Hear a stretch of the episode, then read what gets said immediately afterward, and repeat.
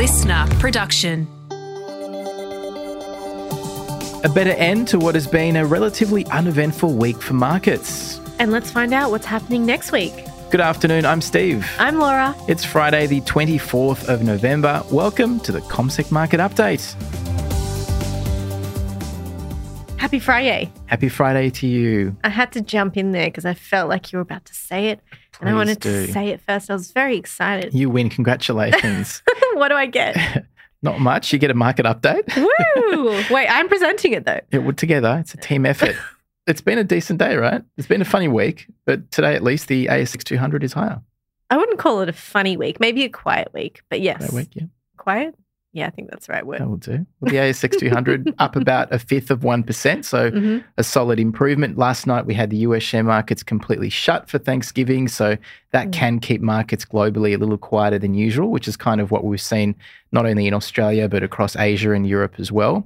And this was the, the first lift that we've had since Tuesday. But it is fair to say that, as you mentioned, it's been quite an unconvincing and pretty quiet week for markets. Very Mm. small moves in both directions this whole week. And the ASX 200 or the, the Aussie market fell by about a tenth of a percent this whole week. Yes, I was actually surprised to see that we did fall because, as you mentioned, we've had three days of gains, but it wasn't enough to push us into positive territory, unfortunately. And yes, we did have US markets shut for Thanksgiving last night, which meant we only had the European markets to look to, and they actually rose overnight. So we did start our session on the front foot, and we kind of stayed there all day, just marginally. We weren't up by Yeah. much, but it still was good. Tonight, US markets will reopen but they will shut about three hours early, maybe just giving people time to go back and eat the turkey leftovers. Perhaps. But uh, I think the important takeaway is it's not overly surprising that markets didn't do a whole lot this week. There wasn't a huge amount of economic data or major events to, to move markets, but also it's off the back of what we've seen for most of the month. So we're really at the tail end of the month now. Back in October, that was our worst month of the year for markets here in Australia. And in November, we've recouped all of those declines essentially. And gains in the US have been even stronger because of the um, how heavy or how large their tech sector is. And they've been some of the best performers. Yeah, absolutely. But that was actually the opposite of what we've seen here. So if we look at how sectors performed over just this week, though, not over the month, Mhm. we've actually seen the tech sector fall the most, which is quite surprising. Yeah, so we've had a bit of a, decline there, certainly. But um, shall we look at some of the, the sectors today and how they've performed? Well, today we had the energy sector outperforming. That was up by around 1.3% as a whole, which was a little bit surprising there because we did see a drop in oil prices, and that generally leads to a drop in energy stocks, but they actually lifted today.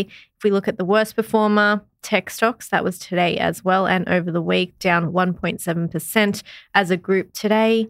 And there was also a survey that CBA economists did on Black Friday, which I found pretty interesting because obviously we know we're all dealing with the cost of living pressures. So, what came out of this survey was some pretty interesting but probably expected outcomes. So, there were a lot of people saying they were looking to buy essential items during the sale period due to cost of living pressures, which I thought most people would actually be buying Chrissy gifts. Well, I think it is the time, obviously, for Chrissy gift as well, because in the past, you know, a- number of years ago, December was that month where everyone would buy Christmas presents. Now that's been brought forward a lot, and all of these sales kind of, in, in, you know, entice th- that type of spending. But maybe it's partly because of cost of living pressures. People are starting to spend on other things as well, not just Chrissy gifts. Exactly right. Well, the survey said that 78% of people were actually using this period to hmm. buy essential items, and there was only a smaller portion of people that were using it to buy gifts. There you go. Another interesting fact that came out of the survey was that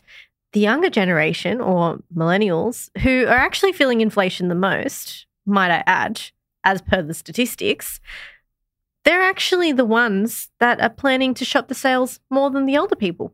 So even though we're feeling the pinch, we still feel the need to shop the sales. We just can't get enough of buying new things.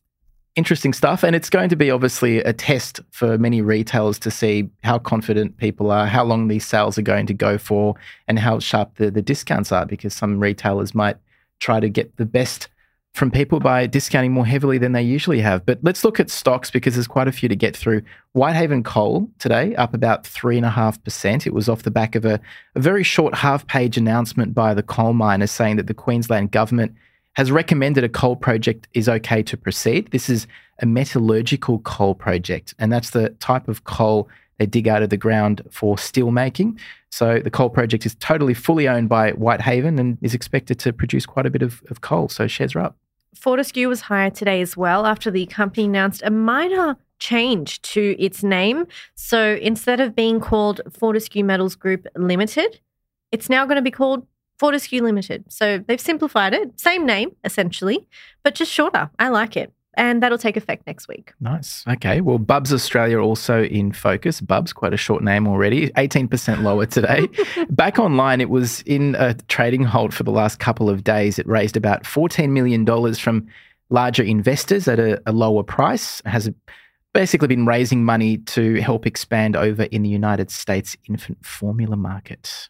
Tech company WiseTech held its annual general meeting today. They ended up being the second worst performer. They talked about a number of things. One was the company reaffirming its full year guidance. And although they did say their near term earnings margins would be slightly lower due to strategic acquisitions that are still being integrated, which will help the business grow in the long run, they also announced the company's chairman will retire at the end of March next year after being in the position for five years. But he was on the company's board for a total of nine years. So a long, quite a long time with the company, which is potentially why we saw WiseTech shares down today. They fell by around 3%. Select Harvest down about 10% today. It lost around $114 million over the 12 months to September. That's compared to almost a $5 million profit a year earlier. I'd blame this on two things. One, a 30% drop in the size of its almond crop, and two, a 5.5% fall in almond prices producing less, selling it for lower prices. Not helpful. Just quickly before we wrap up on stocks, wanted to mention Virgin Money. They were the worst performer for today.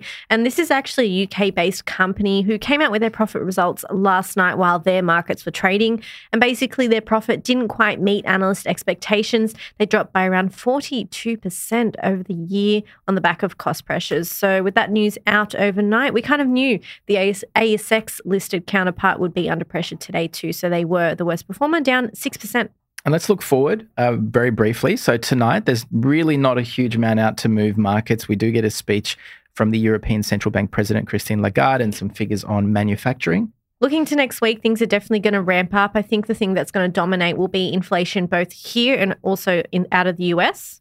Yep, absolutely. So Wednesday here in Australia and in the United States later in the week. We've got Cyber Monday also following on from Black Friday.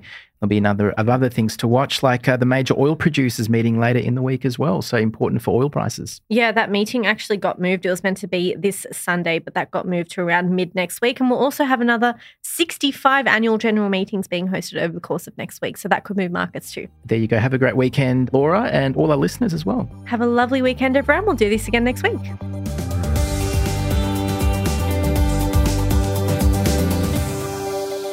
This podcast is prepared, approved, and distributed in Australia by Commonwealth Securities Limited, ABN 60067 254 399 AFSL 238814. The information does not take into consideration your objectives, financial situation, or needs. Consider the appropriateness of the information before acting, and if necessary, seek appropriate professional advice. Listener.